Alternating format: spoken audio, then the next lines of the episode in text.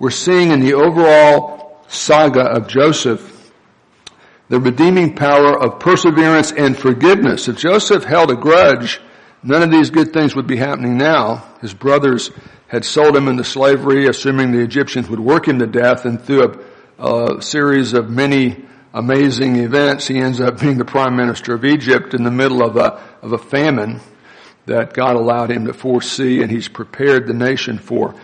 Um, and so we're emphasizing that as Christians, we're going to face some famines in our lives, some dry spells, and we need to persist in trusting and obeying the Lord and forgiving folks around us and resting in the sovereign providence of God. And today, in our passage, I want to emphasize the relationship of the providence of God in your life, if you're a Christian, on a daily basis. So let's start by defining providence. Providence, God's sovereign providence, is the fact that as an expression of His sovereignty, God works within His creation in real time all the time to manage everything that happens according to the immutable counsel of His own will. We have, and, and by the way, so we're going to say that everything that happens, big, little, seemingly secular, seemingly spiritual, good, bad, ugly, and beautiful, everything that happens ultimately goes back to God and His providence. But God has a different moral relationship with good than He has with evil. Okay, so we're not blaming God morally for evil, but we dare to believe He permits evil ultimately to produce much greater goods. And we have this several times repeated in the Joseph saga, most memorably at the very last chapter, chapter 50, where after the dad, Jacob dies and the brothers look at Joseph and think, now he's going to get back at us. He was nice to us because dad was still around earlier. But he says, hey, don't worry guys. You intended this for evil, but God intended for good. And Tim, that's because of God's providence. God's providence is an expression of His sovereignty that means He works in real time, all the time, to manage all things according to His immutable, the immutable counsel of His will. So let me ask you a question. If uh, God is at work orchestrating all things that will happen in us, around us, and through us according to the counsel of His will, can't you quit your job tomorrow and then two weeks later expect a paycheck to materialize on your kitchen counter? I don't think so. You see that in the Bible? Uh, I don't think that you're going to see that in your life either. Um, Romans 8:28 is a New Testament verse that teaches about the providence of God. God caused God, not the Southern Baptist Convention or Tanglewood Bible Fellowship or any preacher, including me. God causes all things, the little, the big, the significant, the seemingly insignificant, the spiritual, the secular, the good, the bad, and the ugly. God causes all things to work together for good. That does not teach that all things are good. Murder is not good. It does teach that God works all things together for good like a mosaic. Okay, now let me give you an illustration. If you look at the screen, is that a work of art? Now, I know modern art will look at anything and say that's a work of art, right? But that's not really a work of art, right? And I want you to focus on that top dark piece there that's kind of horizontal. In fact, we can only see three pieces now and we can't really make sense of the whole, but here's what the whole thing looks like. Is that a work of art? Is that a work of art?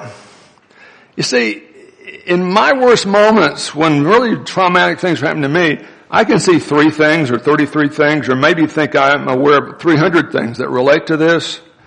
But from God's perspective, there are billions and billions of factors. He's thinking about generations to come and before, He's putting it all together.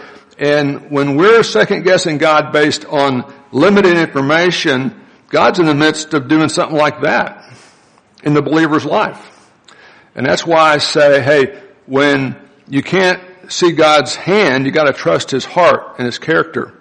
And a big part of that is daring to believe in the providence of God. That everything that happens is according to the immutable counsel of his will. And we're going to talk about how that works in the Christian life as we look at our passage today in the life of Joseph, chapter 46, 31 through 47, 26.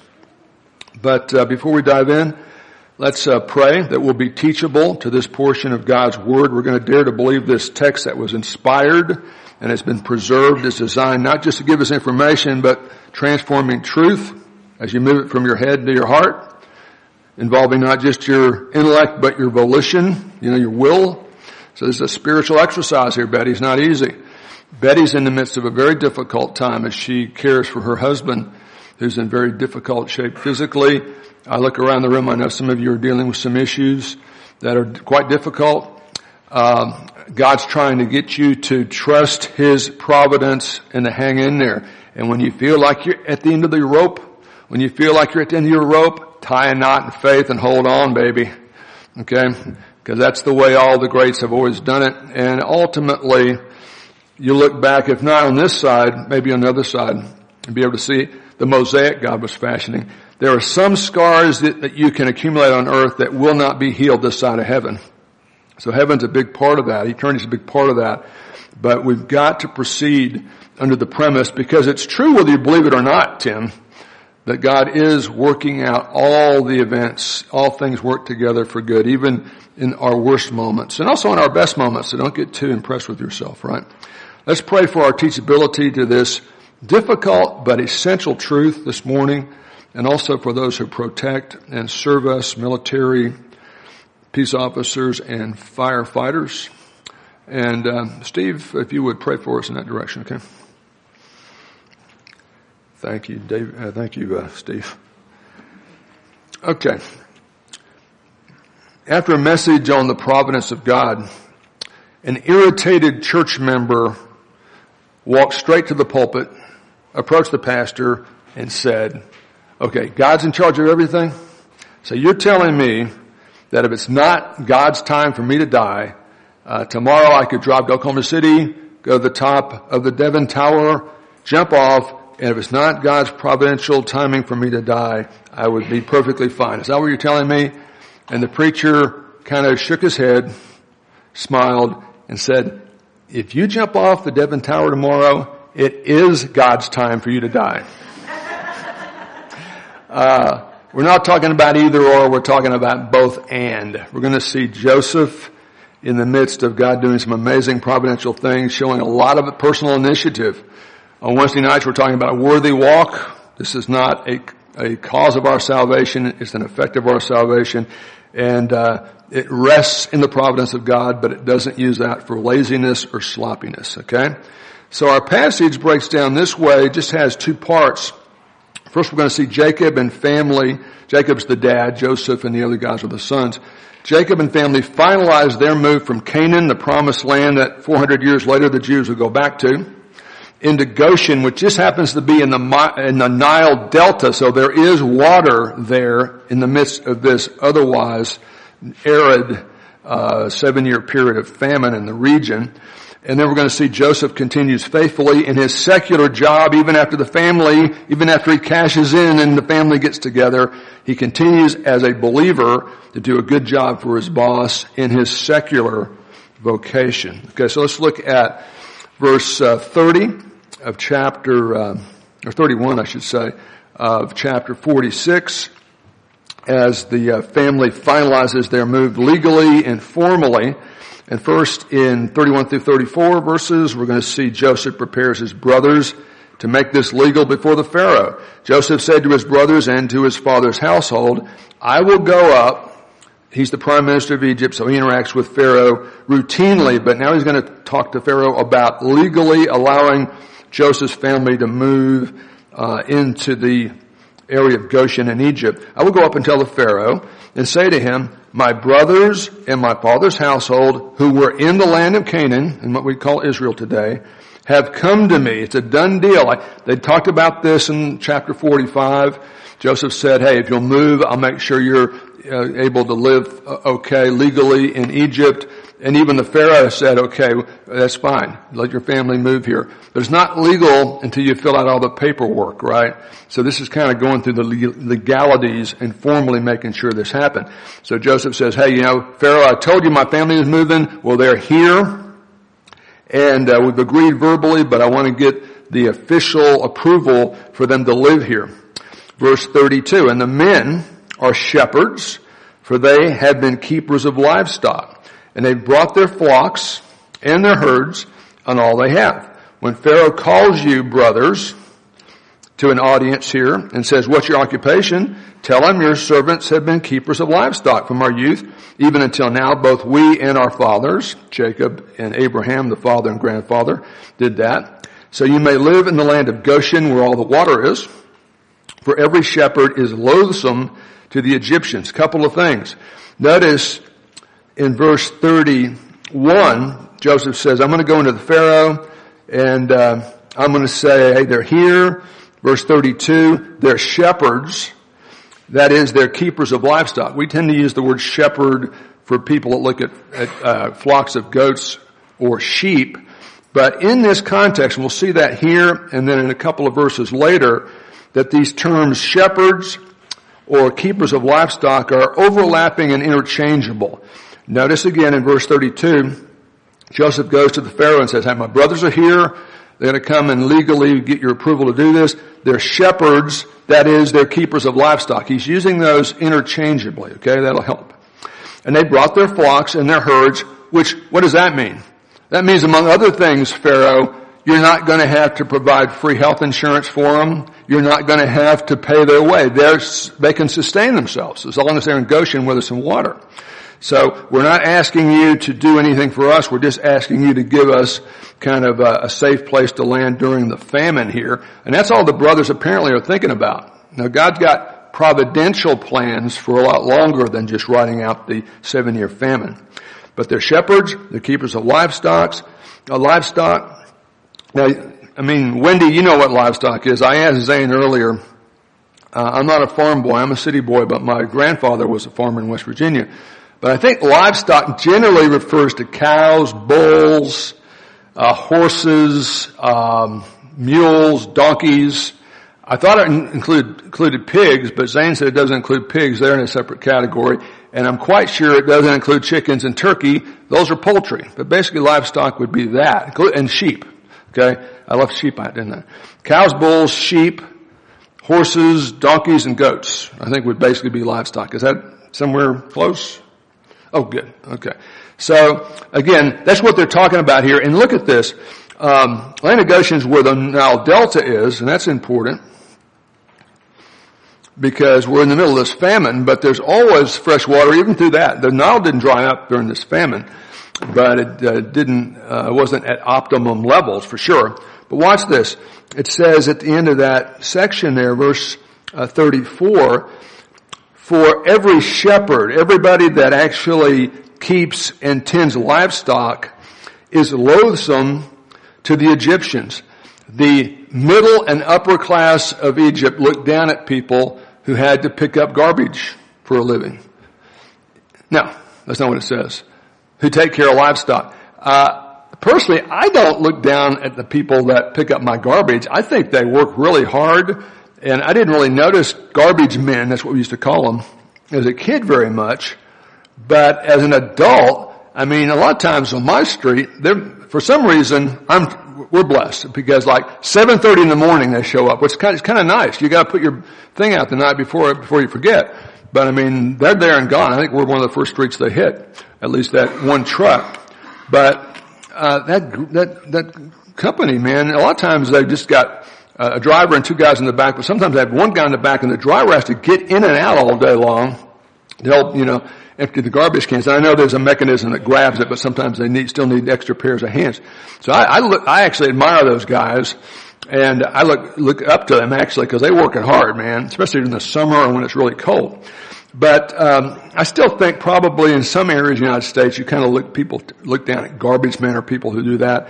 Well, Moses, who's writing this, Genesis is just telling you, by the way, shepherds or people that deal with livestock are loathsome. They were kind of looked down upon. And in fact, we've got archaeological records where the upper crust is making fun of and belittling people that work with livestock, which is one reason they apparently, the Egyptians tried to outsource that kind of work to foreigners anyway.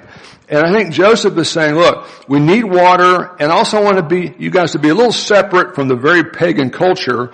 So if you'll live in Goshen, which actually has the advantage of having some water, but which is considered to be kind of Area 51 because in the Egyptian culture, because that's where the livestock is, including the pharaohs, you can kind of be separate from some of the temptations. So that's what's going on here. So Joseph prepares his brothers.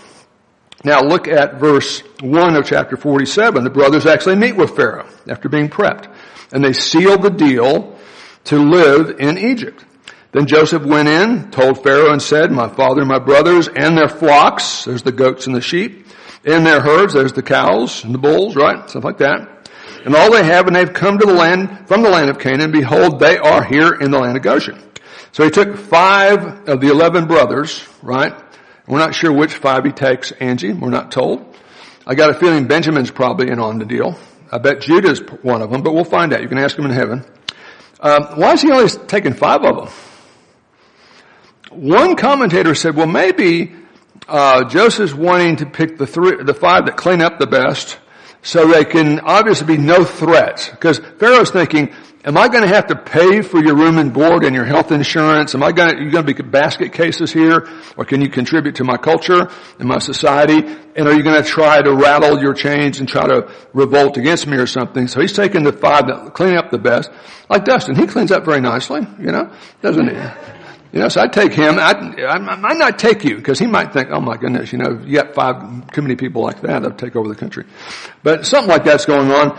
And that's the kind of little fact that has the ring of truth. You really, you wouldn't really make that up. Why would you say that if you're making this stuff up? He's just telling you what happened, but we're not told the details. So he takes five of his brothers, formally presents them to Pharaoh so they can legally, formally be accepted to live permanently, legally in Egypt, right out the famine, and in fact more than that. So he presents them. Verse 3, then Pharaoh said to the brothers, what's your occupation? What do you do for a living? Now, Joseph's already told him but you always ask. Uh, it's funny because as I grew up, I realized my dad. I, I always tell lawyers, don't ask anybody in court questions if you don't already know the answers to them. You know, as a lawyer. But my dad used to ask me questions when he was in town about what, what's going on here, there, and the other. And I used to think, boy, he was really curious about me. But he really was asking me about stuff I already told my mom about, or my mom knew about and already briefed him on. And I think he was just checking to make sure I said the same thing. And I think I usually did, or I would have gotten it right on the spot. But it's, it finally dawned on me. He already knew what I was going to say. Yeah, you know, I went out for the baseball team. What do you expect, you know, dad or whatever? Because um, mom had told him, but he just wanted to hear it from my own lips. I guess. I guess he thought I'd lie about stuff like that. I don't know. Maybe not. But anyway, yeah. So uh, Pharaoh says to the brother, "What's your occupation?" And they said, uh, "Your servants are shepherds." both we and our fathers. They said to Pharaoh, we've come to sojourn. The sojourn means a temporary trip from A to stay at B and then go back to A. That's typically the base meaning.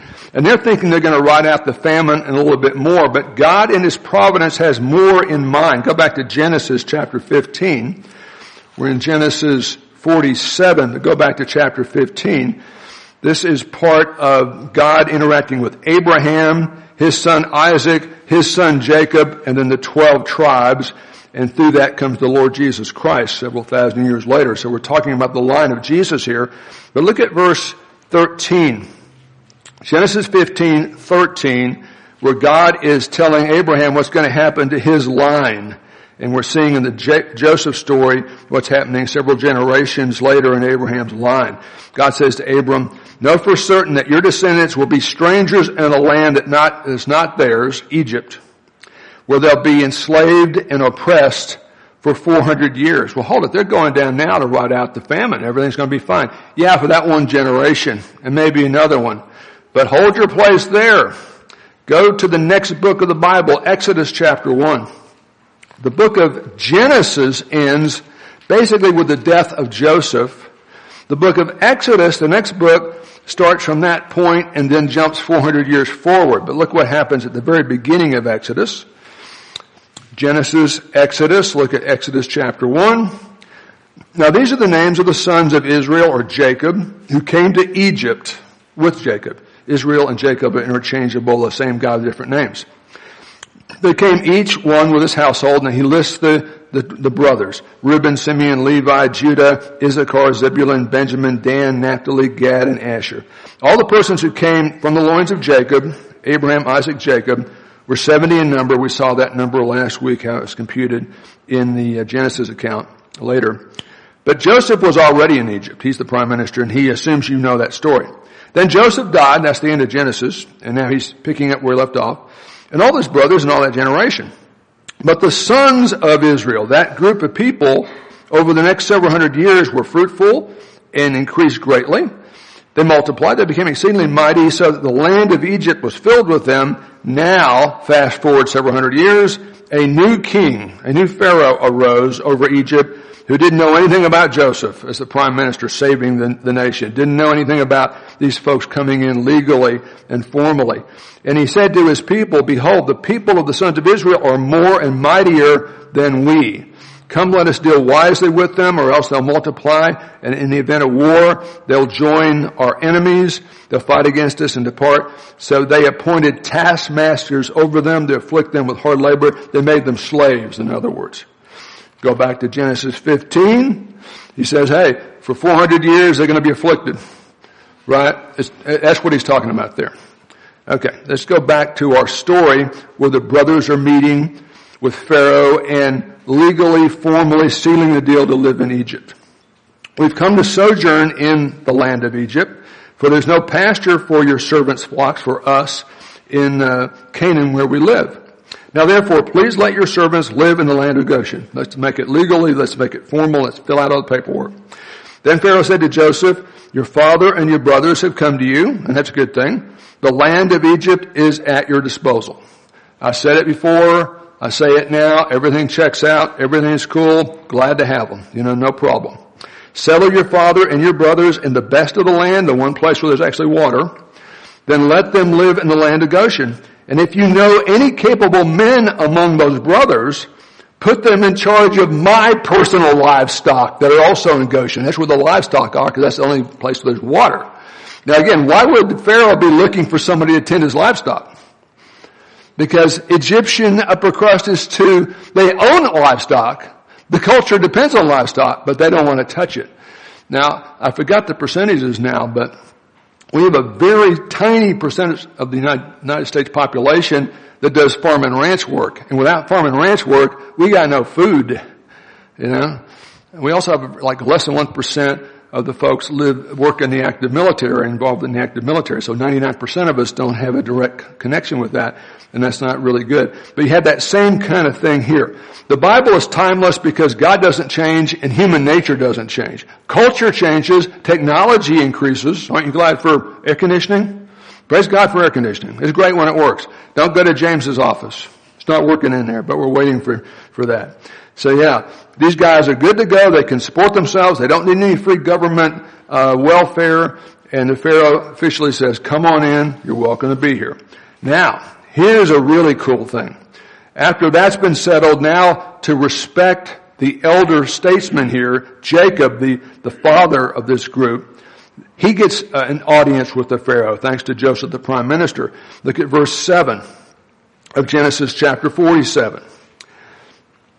Then Joseph brought his father Jacob, presented him to Pharaoh, and Jacob blessed Pharaoh. Hmm, that's interesting. We got a Hebrew believer that God's going to send the Messiah through them, blessing a pagan guy who could care less. Interesting, right? And yet, Abraham is told back in Genesis 12, all this stuff later in the Old Testament goes back to Genesis 12, 15, or 17. Look at Genesis 12 which is the beginning really of the biblical story in earnest, after we're briefed on creation, fall, flood, and Babel for 11 chapters. Then we start with Abraham in Iraq, being told to go to Israel, and that story begins in Genesis 12. Look at this. The Lord said to Abraham, Go forth from your country. He's living near, uh, in Ur the Chaldees, which is near Basra, Iraq today. And from your relatives and from your father's household to the land which I will show you, the land strip we call Israel, which many of us were in about just a little over a month ago. Mike, you were in Israel, weren't you? Uh, to the land I'll show you, and I'll make you, your descendants, a great nation. I'll bless you. I'll make your name great. I guess he's got a pretty great name because this is 2000 BC. We're in what 2019, 4,000 years later. Andrew here, listening to a guy uh, on a street corner here, uh, Camelback and Fifth, talking about Abraham. So he's got a pretty great name. So that's being fulfilled right here. Uh, and you shall be a blessing. And I'll bless those who bless you, and the one who curses you, I'll curse you, and in you all the families of the earth will be blessed ultimately through Jesus Christ. But notice, you shall be a blessing. You and your family, the Jewish people, will be a blessing. Go back to chapter uh, 47. Here we've got Jacob blessing Pharaoh. He's blessing him personally. He's blessing him spiritually. He's not blessing or approving all of his policies. We're told to pray for human government. And when Paul says that in 1 Timothy and in Romans, he's talking about a guy running the Roman Empire who I don't think was a born again Christian. I don't think Nero, was Nero a born again Christian? He was a Roman pagan, a really bad, debased dude who actually ended up killing Paul and uh, Peter, actually. Crucified Peter upside down at Peter's request. Eh, but he just chopped Paul's head off because Paul was a Roman citizen and they didn't crucify Roman citizens. But when we pray for our leaders, we pray for their personal, personal spirituality. Uh, we don't pray necessarily all their policies. If somebody wants to have the government pay for certain procedures that shouldn't be done in any circumstances, and I don't want my tax dollars my, myself going to some of those procedures, I'm not praying those policies will work out. I'm praying against those policies. But we pray for, we bless our leaders. Uh, and the rule of thumb, Tim, is Always submit, as a Christian, always submit to human authority until or unless it's a direct sin to submit human authority because God's always at the top of that chain of command, right? So if your boss tells you to lie, cheat, or steal uh, for the company, you just have to say, sorry, sir, I can't do that, right? But if he tells you he wants you to have your shoes polished and be there five minutes early, you probably ought to do that if you like your paycheck. Now you could go home and assume the providence of God will materialize paychecks for you on your kitchen counter, but I'm telling you that's bad theology and it probably won't work. So that's just me, okay? Yeah, look at this. So here's this elder statesman. He's 130 years old. He's presented to Pharaoh. He blesses Pharaoh. He says, in the name of the Lord Yahweh, who's promised he's going to send the Savior through my family line, I pray God's blessing on you. And you're, and he's praying for the guy to come to faith. But Pharaoh says to Jacob, how many years have you lived? How old are you, son? You know, something like that. Uh, even though this is a fairly new Pharaoh, he's only been in, in, in, position two years at this point himself. So Jacob said to Pharaoh, watch this, this is great. It sounds like what an old person would say. And I'm not, I'm not old. I've decided now that I'm 66, elderly is at least 10 years older to whatever age I'm at now. Okay, so right now, elderly, so Zane, sorry buddy. But I got good news for you, Zane. Watch this. Zane's going to turn 80 this week. Watch this. How old are you? And Jacob says, uh, the years of my sojourning, that means a short trip from A to B, you know, kind of thing. He's thinking he's temporary duty on earth, eventually going to go to paradise. Uh, the years of my sojourning are 130. He's 130 years old at this point. That's pretty good. I guess he must work out or something. I don't know. But uh, 130, and then he says, few and unpleasant have been the years of my life, nor have they attained to the years of my fathers. His father Isaac lived to be 180, and Abraham, his father, or Jacob's grandfather, lived to be 175. So they must have been doing something right. Um, nor have my years attained to the years my fathers lived during the years of their sojourning. Now, when he says few, that's relatively speaking. I mean, so Zane, look, you look to me like you're going to live to be at least 120. So, you know, you got 40 more years to make something happen. But Tim, uh, you haven't heard this joke, I don't think, but you just, I've just about run out of my jokes, okay? Watch this. When I turned 50, which was a long time ago now, because I'm 66, I hate to admit that. If I knew I was going to live this long, I would have taken better care of myself, Donald, but, uh, I would have been like, worked out like David more. But anyway, when I turned 50, my, I was kind of bummed out because that's a round number. It's kind of a shocker. My wife said, Brad, I think you could live to be a 100. And I said, thank you, my dear. Why do you say that? Because you look half dead right now. But anyway, I'm 130 and I don't like it. It's been too short and it's been tough. Now next week when we talk about the death of Jacob, 17 years later, he's going to live to be 147. So he's got a lot more time than he thinks he's got. We're going to see that at least 90% of his problems that he's whining about were his own darn fault. And that's a high, pretty high percentage, but he does all kinds of strange things in his life. But he says, hey, how old am I? I'm 130. Few and unpleasant have been years of my life. I'm not going to be as old as my father and my grandfather. And so he blessed the Pharaoh on the way in. Now he's going to leave and he, we read in verse 10, Jacob blessed Pharaoh and went out of his presence. And again, he's praying for him spiritually and God's blessing on him, not just necessarily on all of his policies. He's not checking off on all of that. Bottom line, verses 11 and 12. The family finalizes settling and negotiation. Everything's free and clear. Everything's legal. Everything's above board.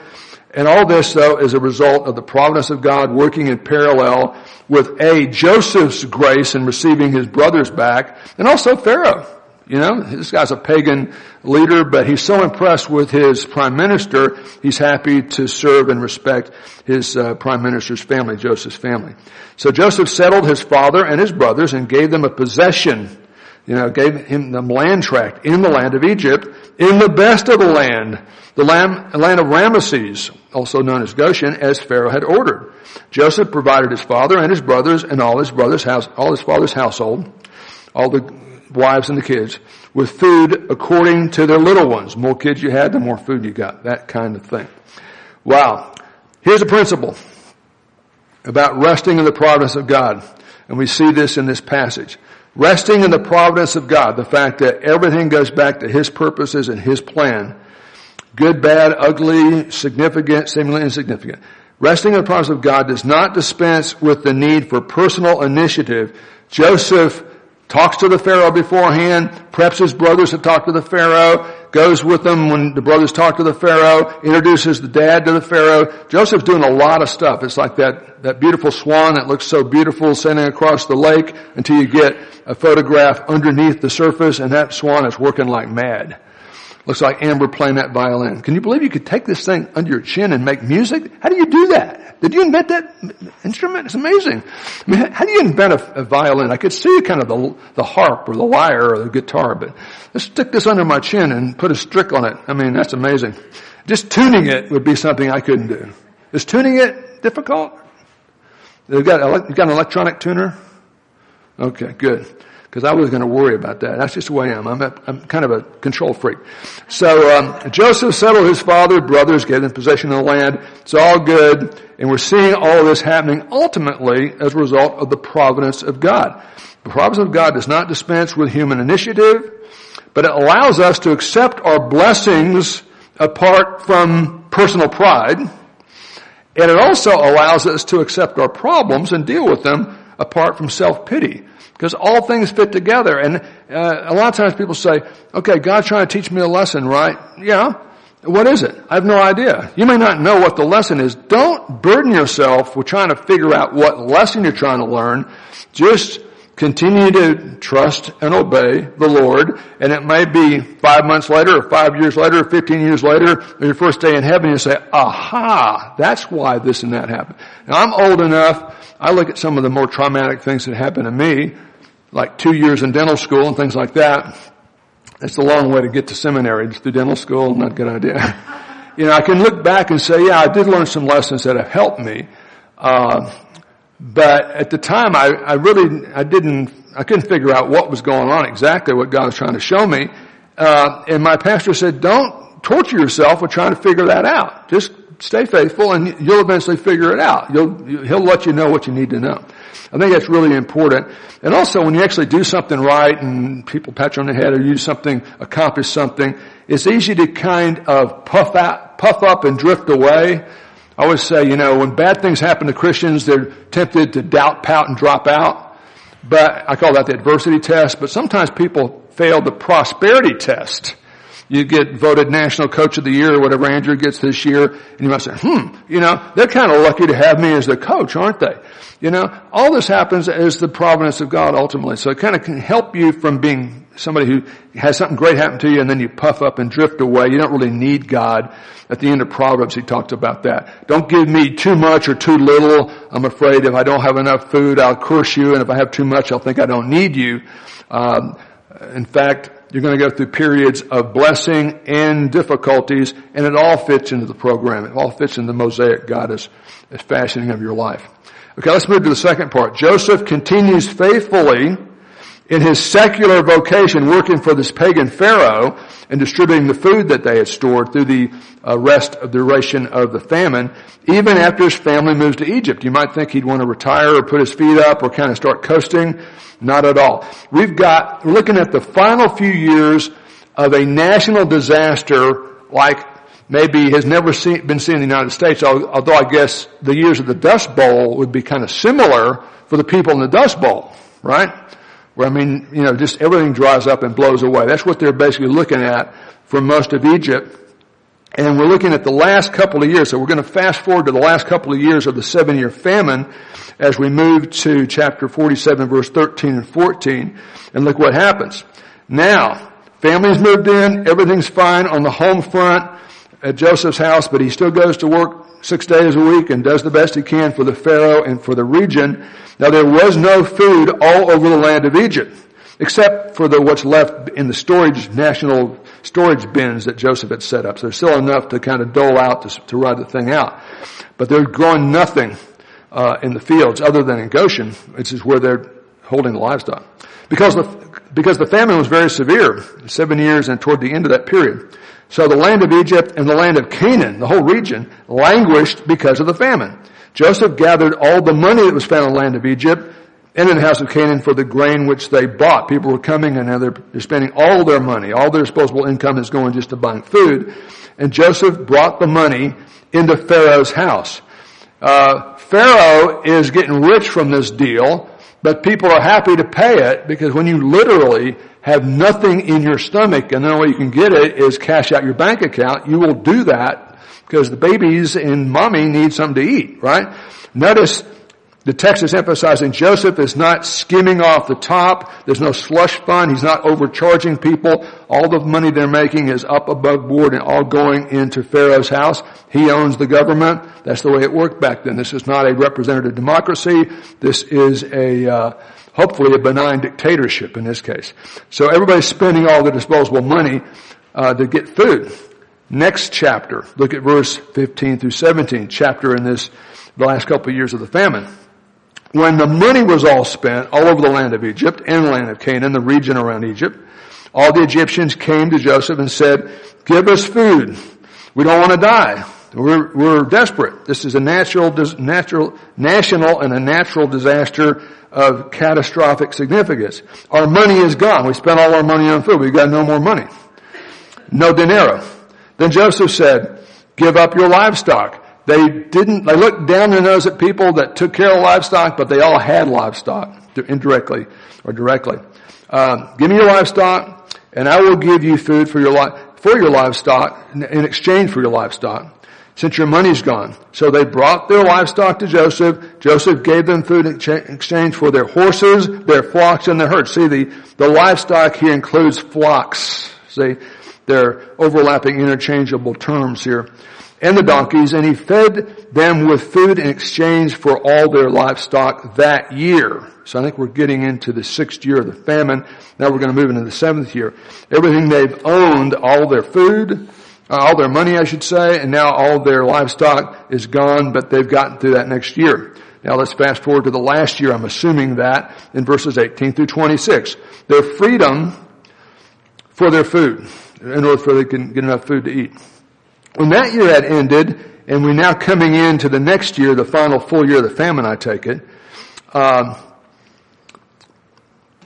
the people said, we will not hide from my Lord that our money is all spent and the cattle, we've used last year to get food uh, from you. There's nothing left for my Lord for us to give you for our food, except our bodies, ourselves, and our lands. Why should we die here before your eyes, both we and our land? Now I gotta admit, you know, I've never really been hungry very often in my life. On a couple of Boy Scout hikes, I got kind of hungry. we had this, our scout leader should have been a Marine drill instructor. I mean, this guy was a maniac. It'd be illegal. I to sue him retroactively. You know, he's probably not alive in Birmingham anymore, but it was, it was craziness. But I, I did not serve in the active military, but I did, did do one year of Army ROTC, University of Houston, and there were no terrorist attacks that year, so I'm sure that was probably the reason why. But these folks are just out of food, out of money, out of livestock, out of hope. They just got to survive one more year, and is saying, you know, uh, make us serfs. Now, most translations will say, we in our land will be slaves, and you tend to think of African Americans picking cotton in, in that one of the most egregious forms of slavery. This would be more like a feudal system where now, like in the Middle Ages, most of Europe, you had these regional kings, not really nation states, that owned everything, and the serfs kind of lived and were per, worked the land, but the king provided housing and other stuff for them. It's that kind of thing. But they're so desperate, we'll give you our land holdings, and we'll be serfs, we'll be servants, kind of indentured servants to the Pharaoh. So give us seed, which tells you we're near the very end of the famine because next year we'll be able to plant some seed on the land that now you're going to own, uh, own, that we may live and not die so the land will not be desolate. So Joseph bought all the land of Egypt for Pharaoh. Uh, he's taking in for the government. For every Egyptian sold his field because the famine was severe upon them. Seven years of battling this, now they're out of everything. They got to get through the last year. We'll just give you everything, just so we can survive. Thus the land became Pharaoh's.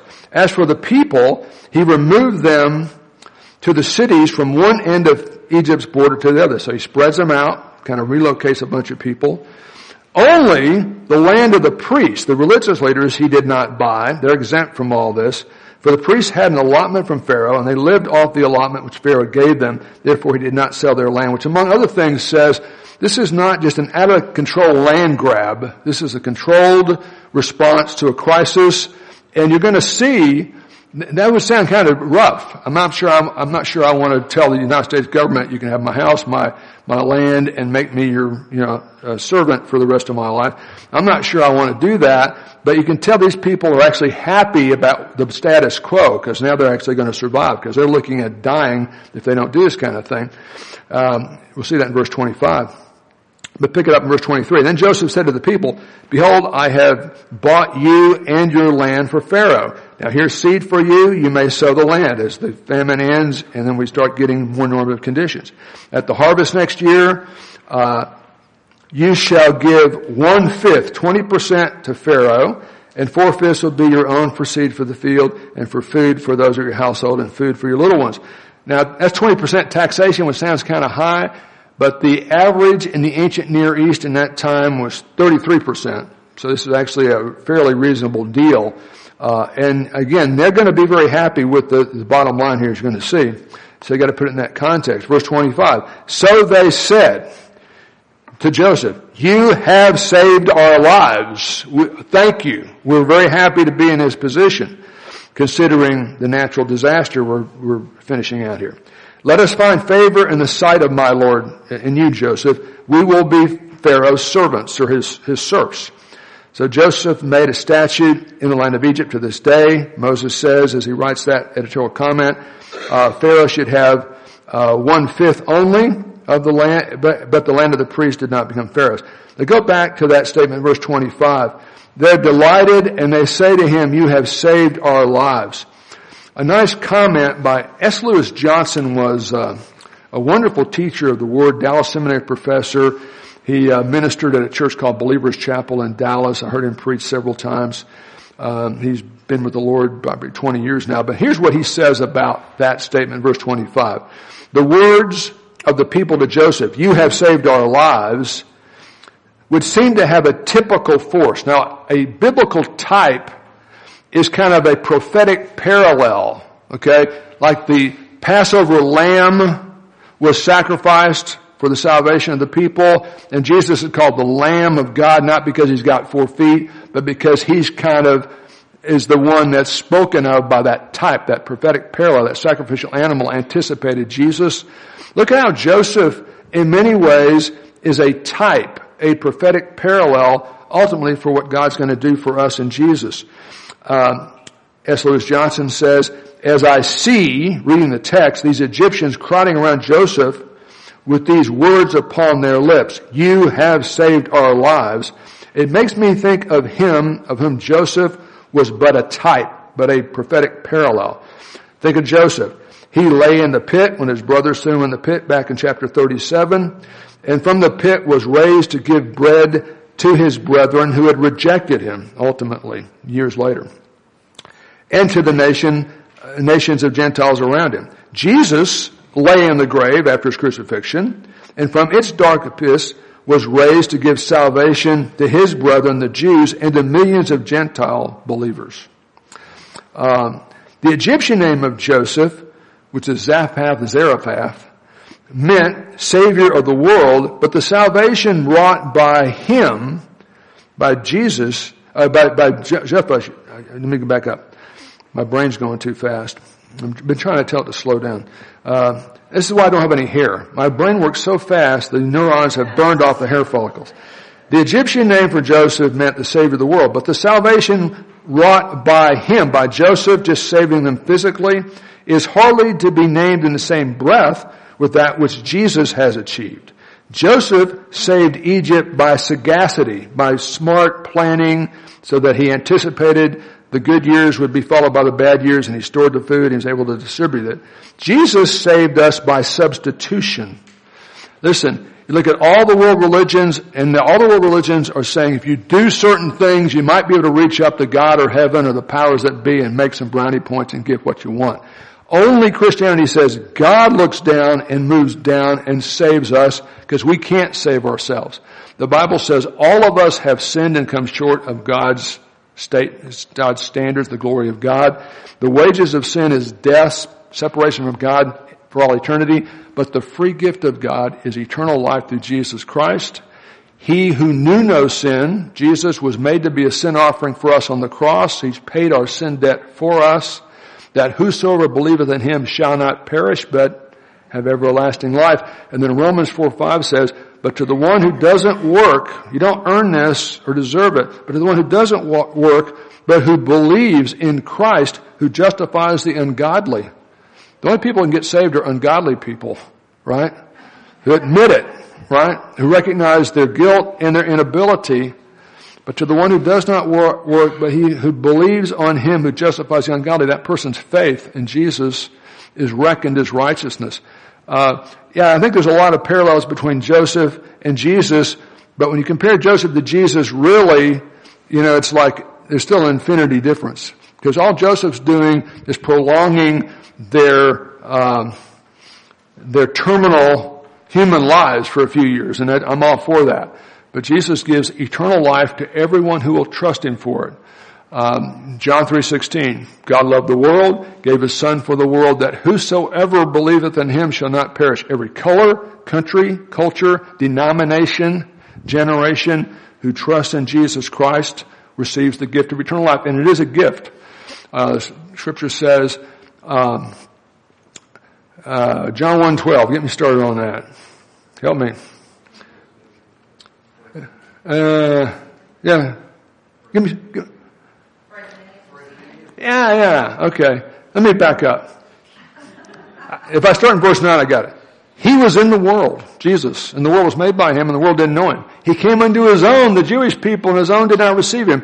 But to each one who receives him, to them he gave the right to become children of God to those who believe in his name. Uh, you're not saved by believing his name is Jesus Christ. In fact, Christ isn't his name, it's a title. That means the one promised in the Old Testament to be the Lamb of God kind of thing. But you can have eternal life right where you sit. You say, Lord Jesus, I'm a sinner. It's my fault. I can't fix it. But I dare to believe you died to pay for my sin debt and rose again from the dead and I want you to save me. I trust you to be my savior.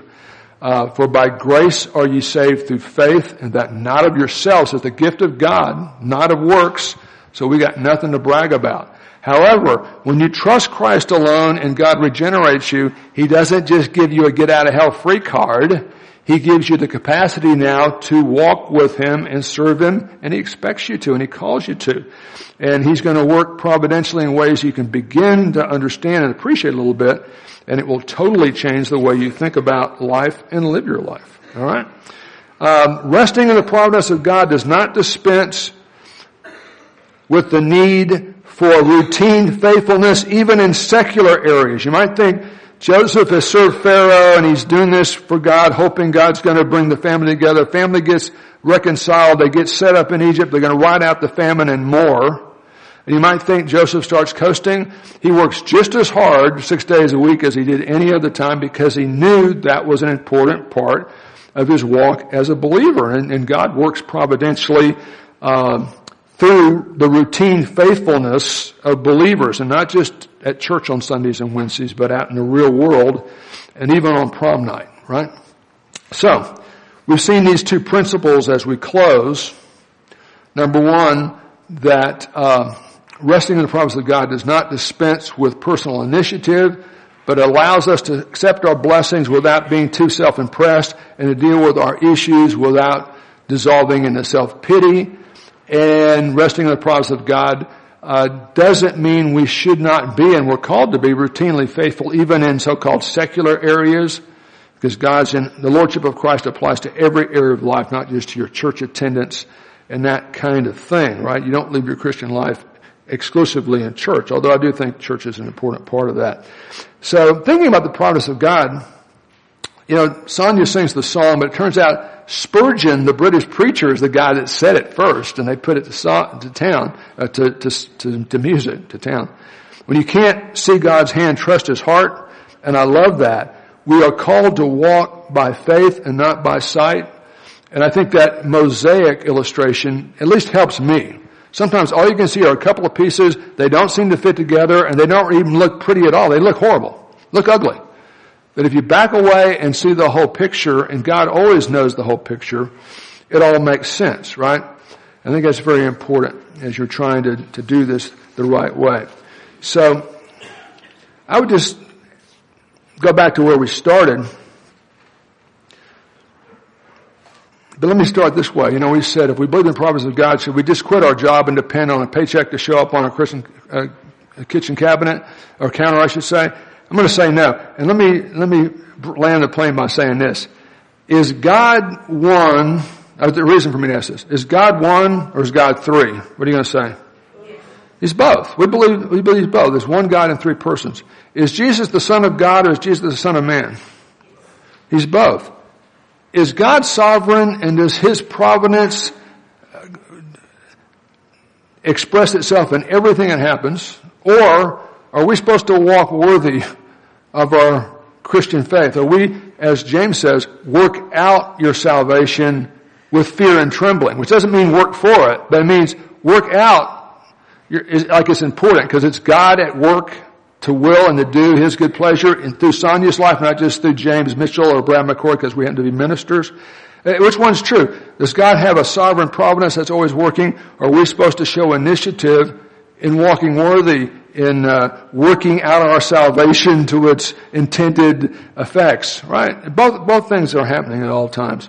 And I think that a real solid, clear faith in the promise of God can be a lifesaver, literally, keeping you from freaking out when things are going wrong, even though you're still going to hurt. Listen, if, I don't care how spiritual you are, Michelle, I don't care how much you believe in the sovereign promise of God, if you get cut, you're going to bleed, and if you suffer loss, you're going to grieve. That's just the human condition, okay? Uh, Jesus on the cross, you know, we're told, uh, fixing our eyes on Jesus, the author and perfecter of the faith, who for joy set before him endured the cross, despising the shame. He was not having a lot of fun up there. How could he? He was despising the shame. Uh, sometimes people will say and do things to you that just are, are terrible. Sometimes uh, uh, people you love will move or die on you or get old. Of course, you're saying you're not getting older, you're just getting wiser and better, right? You know that. But uh, yeah, I think the, the promise of God is something that's not stressed enough, but the, the Joseph story just screams at you that it's, it's, it's always at work and it can be uh, a game changer in the way we think about our lives. Let's have a word of prayer.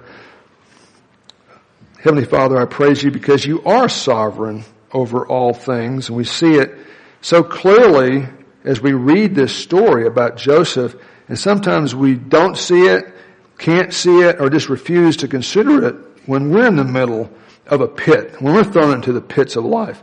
Help us to kind of pre-decide or redecide today to embrace that truth and not have a spiritual limp, but a spiritual walk, even through the, the valley of the shadow. So we believe in your providence. We're going to rest in the fact you manage all things according to the counsel of your will. And now we, we pray that you enable us to rest in that and to work out our salvation in ways that are pleasing to you as the effect of your saving grace. And we pray in Jesus' name. Amen.